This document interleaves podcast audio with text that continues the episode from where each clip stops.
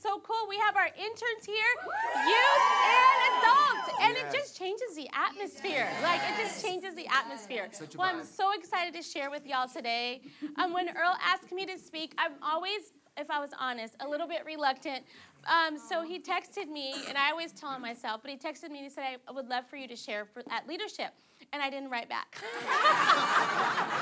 no emoji, no emoji, no gif. I just was silent. Um, but here I am, and I'm so thankful for a husband who believes in me, who speaks life into me, and I'm just grateful. Grateful for all of you. Grateful to be a part of this church. Like even though I got to be at the very beginning on the ground floor. Am I at this camera? Okay, awesome. Um, being a part of the early days of this church, when there were 15 people, when there were no people, when it was just something that we had written about in our journal, when it was just a prayer in our heart, even though that was well over nine years ago, I'm still so excited. Like, my excitement has not changed. My passion has not changed. My love for y'all, Jesus, my family has not changed.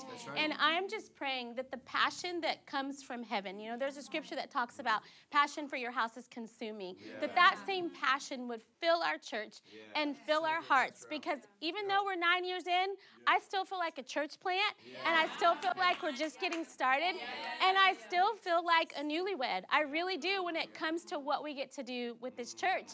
And I remember in the early days when Earl and I were first dating, we'd stay on the phone all night talking and we didn't want to hang up. Like we literally did not want to hang up and so we would just fall asleep on the phone. So we'd like you're hang up. No i don't want to hang up. No you hang up. No i don't want to hang up. And so literally we would just not hang up and we'd just put the phones on our pillow and just fall asleep. And I think about just that love that you have at the very beginning of something. When you're at the beginning of something, you have no boundaries.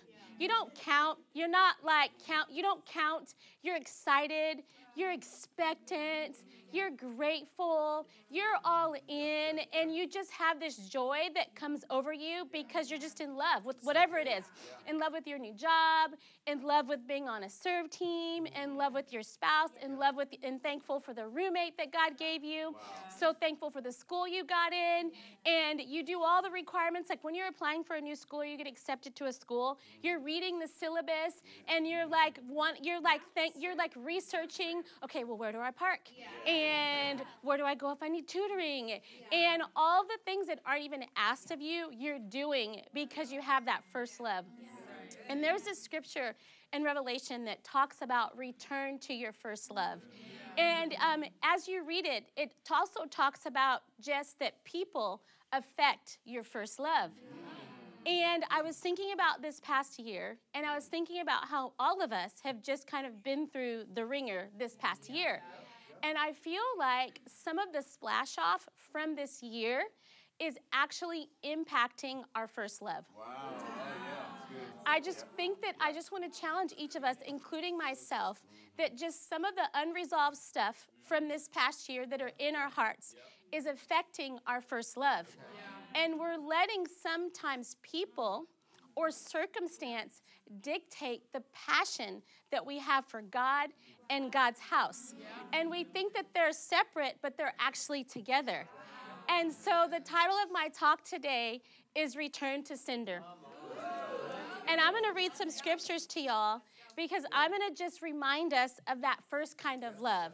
Just those early days, those I can't text you enough, I can't DM you enough, I can't hang out with you enough, I can't wait to be with you, I can't wait to spend time with you, that kind of love. Because that is the love that God wants us to have for his house and for each other. A love that feels like that innocent, childlike love that is walking into a situation as if you haven't been hurt.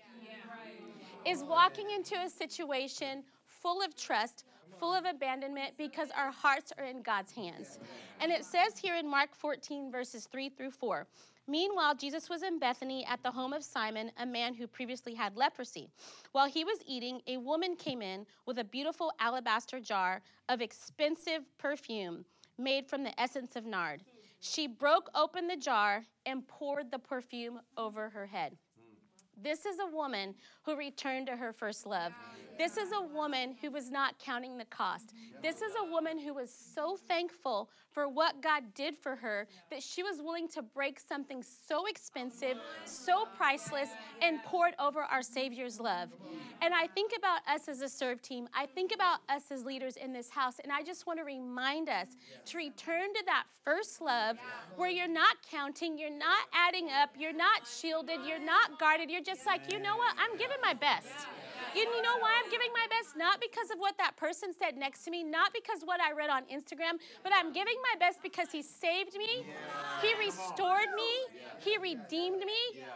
Earl was talking about this on Sunday, but I remember, like, not only do I remember when there was 15 people in this church and we were putting signs into the ground so that people could find us in the nursing home, even though we have like a great building and we're in a studio right now, I still remember pulling over on the side of the road, Earl taking the stake of a little sign that said Shoreline City this way, then going in, we're set up and tear down, then going in, preaching his guts out to 15 people. So even though we're here, I don't think we're done. I don't think we're I don't think we're done. I don't think that we've arrived, but I'm just as thankful. I'm just as grateful. I look at all of you online and in this room, and I thank God for each and every one of you. Earl thanks God for each and every one of you. We don't feel like we've arrived. We don't feel like we deserve this. We still feel like I'm going to break everything that I have. I'm going to pour it out. I'm going to wash my Savior's feet. I'm going to dump it all over his head. I'm going to serve the body. I'm going to build the body. I'm going to pray for the body. And brick by brick, even though what the enemy meant for bad this last year of trying to destroy churches all over the world, I'm going to take my little brick. I'm going to take my mortar, and one by one, I'm going to send text messages. I'm going to pray. I'm going to stay up late. The people that I don't see anymore, I'm going to pursue them. I'm going to pray for them. I'm going to love them. I'm going to serve them because I want to stay at my first love. And I encourage all of us to go back to that first love. I remember when I was partying every single night. I remember when I didn't know my worth. I remember when I didn't know my value. I remember when I thought I had to settle in relationship after relationship. But then I remember when God found me at a clothing store because He knows I love fashion.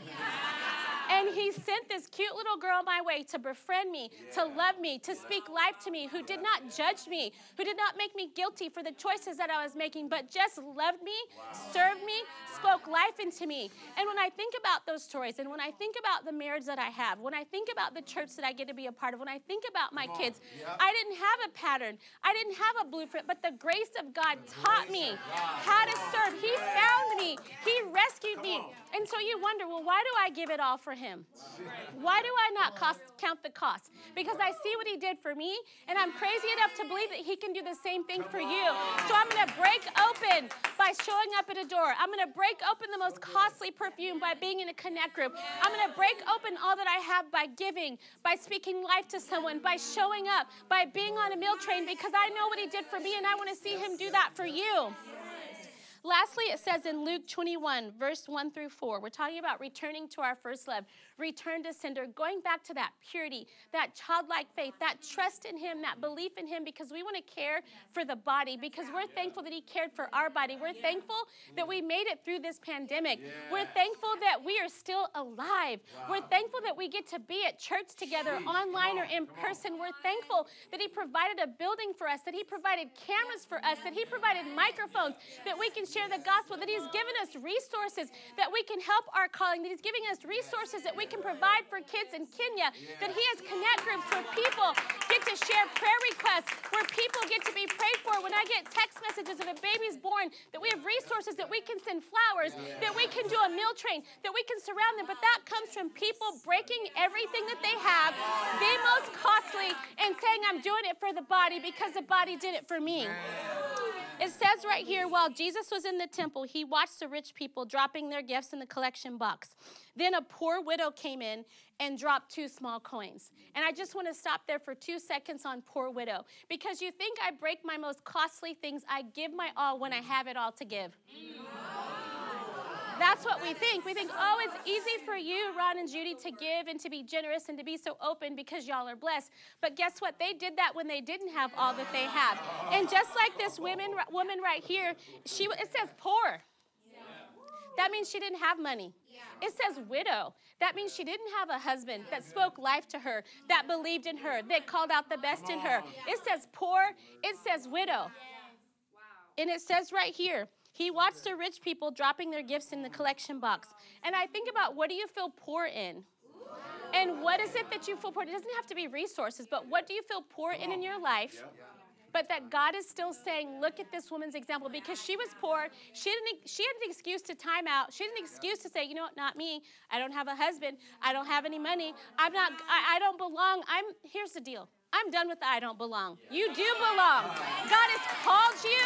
He knows you by name. He created you in your mother's womb. No more you don't belong. You do belong. You are supposed to be here. You are supposed to be a part of this church. And not because of us, not because of Shoreline City, but because your loving, loving Heavenly Father said, I've called you there. Because what if she would have said, I don't belong? What if she would have said, I can't walk in, I don't have a husband? They're going to all come up to me and ask me my problems. What if she said, I don't belong because they're all rich? What if she said, I don't belong because I only have two little rusty coins?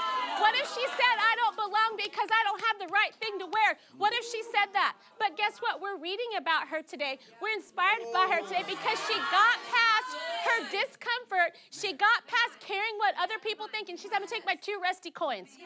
What are your two rusty coins? And God is saying, lay it at my feet. Lay it at my feet because I need you to return to your first love. I need you to get over yourself and think about what I did for you on the cross because I got more to do. She dropped, listen to this, verse 2. Then a poor widow came by and dropped in two small coins. I tell you the truth, Jesus said. This poor widow has given more than all the rest of them, for they have given a tiny part of their surplus. But she, poor as she is, has given everything that she has. Yes. And I feel like in this season, what God has called us to step into is that you know what? I'm all in. I'm all in. And I'm all in on the days when I feel like I'm all in. I'm all on the days when I got two rusty coins. I'm all in on the days when I get that text message that breaks my heart. I'm all in when I feel misunderstood. I'm all in when I'm offended. I'm all in when I need prayer myself. I'm putting my coins all in, not because I'm trying to perform, not because I care what you think about me, but I care what He did for me. He redeemed me. He saved me. He set me free. He broke chains off my life, and He is just getting started. So I call us Shoreline City to be a church that breaks open the most costly thing and says, God, I give it to you, and I trust you with it, and I know that you're going to multiply it, and I cannot wait to see the lives on the other side of our obedience. Love y'all so much.